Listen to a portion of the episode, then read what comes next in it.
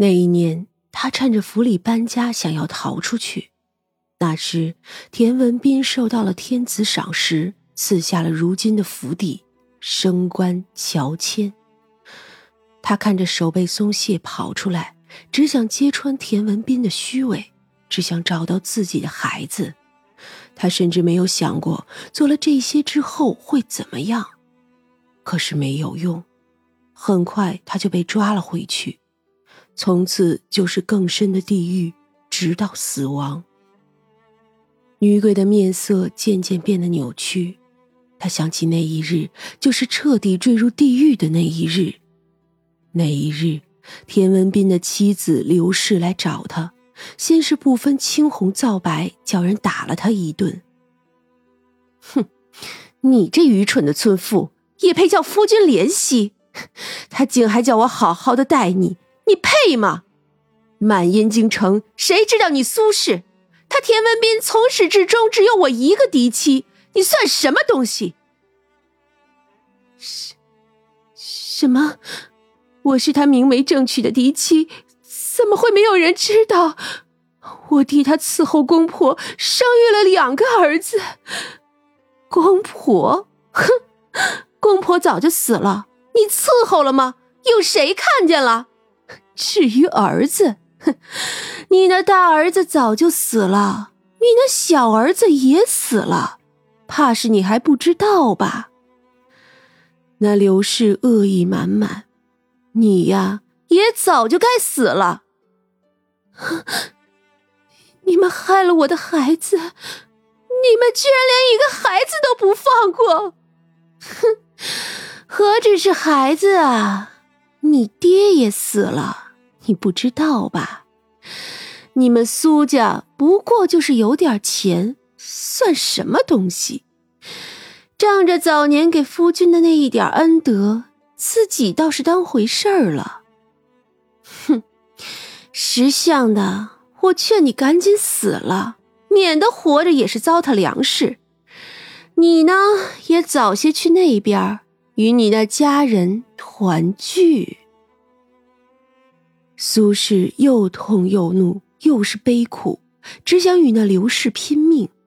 可他本就被饿了几天，逃跑被抓回来，又是一顿毒打，哪里还有力气？就算是咒骂，他也说不出多少话来了。刘氏满意的丢下他，施施然的走了。他从此活得比那囚犯还不如，两天三天了才有一口吃的，那是常有的事。这样下来，他的身体当然是撑不住的。纵然那时候他还算年轻，也是一样。很快他就病了。不可能有人给他请什么郎中的，他又是病又是痛又是饿，才初秋的时候就死了。临死的时候，他痛骂着田文斌夫妇，咒骂他们不得好死，说自己做鬼也不会放过他们。于是，在他死后，那刘氏就请来了一个据说很有本事的道士，将他的魂魄困在了那间屋子里。而他的尸身呢，也只是被草草的安葬了。三娘等人听完了他的讲述，也只是叹了一声。这种故事着实算不上有多惊艳，就是遇见了一个负心汉、绝情郎，将他的一生给葬送了。你那幼子还活着，只不过他是刘氏的儿子了。那刘氏养育了他二十年。对他视如己出。他，他竟然认贼作母。你既然有这样的冤屈，也确实该报。你且静待些时日吧。如今那贺知章想要替秀娘伸冤，正好这都是田文斌的把柄。他对待结发妻子都能这样的狠毒，何况旁人？苏轼沉浸在自己小儿子还活着却认贼作母的悲痛中，又被三娘收了起来。秀娘叹气：“田家那一儿一女都不是什么好东西，哥哥是个泼皮，仗着家里有权势，没少做那些盛气凌人的事。女儿也是，去年看上了落榜要回乡的贺知章，就非要嫁给他。就算得知贺知章有未婚妻，也不肯罢休。听说那位田小姐跟前伺候的丫头，没少被打发走，不是毁容，就是断胳膊断了腿，死的也有。哼，很好，是个狠心的。这是怎么办呀？咱们就等着那贺知章吗？要是他反悔了呢？哼，那就一起算呀。反正啊，这一家子就没有一个干净的。确实，这田家真是个恶心的地方啊。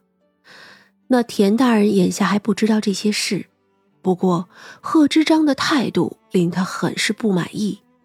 只是因为女儿喜欢他，他虽然落榜，倒也确实是个有本事的。田大人的儿子是个不争气的东西，明显是撑不起田家来，他才想着要培养女婿，日后也好帮衬儿子。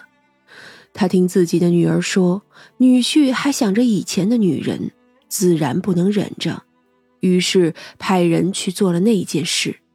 没想到那贱人竟然还活着，竟然来了燕京城。他才不相信秀娘失踪了的话，定是他们家想着，如今贺知章有了出息了，就叫秀娘来找他。哼，还不是想赖着他。于是。田大人授意了府尹卢大人，就要拿下无畏管理那两个人。可这都好几日了，怎么还不见动静？田文斌摸了摸胡子，把我前几日得的那个砚台给卢大人送去吧，就说知道他喜欢这些，正好这是个好物件儿。忙有小厮应了，就带着东西走了。那府尹卢大人根本不肯收，他无比头疼的摆手：“哎呀，拿回去吧，跟你们家老爷说，这件事啊要从长计议。”他的头疼是生理上的疼，一连好几天，他根本没办法好好的睡觉，一种说不出的烦躁，叫他根本没有办法好好的过日子。如今这田家的人来，他更是烦躁的厉害，只是说不出为什么。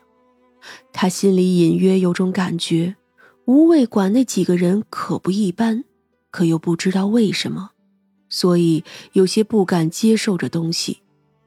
小厮很是不解的回去跟田大人说了这话，那田大人皱眉：“你派人去打听，看看怎么回事。”那小厮去了，田文斌也如同卢大人一样，感受到了一种不安。不过，他的不安是源于二十多年宦海沉浮得来的经验。他此时并不能说清楚那是一种什么样的感觉，只是心里的不安更加多了些。与此同时，贺知章也得到了田文斌与那刘氏做的这些事的证据。光是田文斌逼死发妻、停妻再娶这事儿，就够他喝上一壶的了。还有刘氏迫害朱木，刘家如今已经不行了，想来他也没有别的依靠。又有秀娘暗中帮助，贺知章也查到了当初田文斌派人去秀娘家乡害他的一些经过。这件事就在过了十来天之后，忽然就爆发了。贺知章没有上朝的资格，因为他身为翰林院的官员，想把折子递上去也是不难的。于是这一日，内阁就收到了他的告状折子，告的正是他的岳父田文斌、岳母刘氏。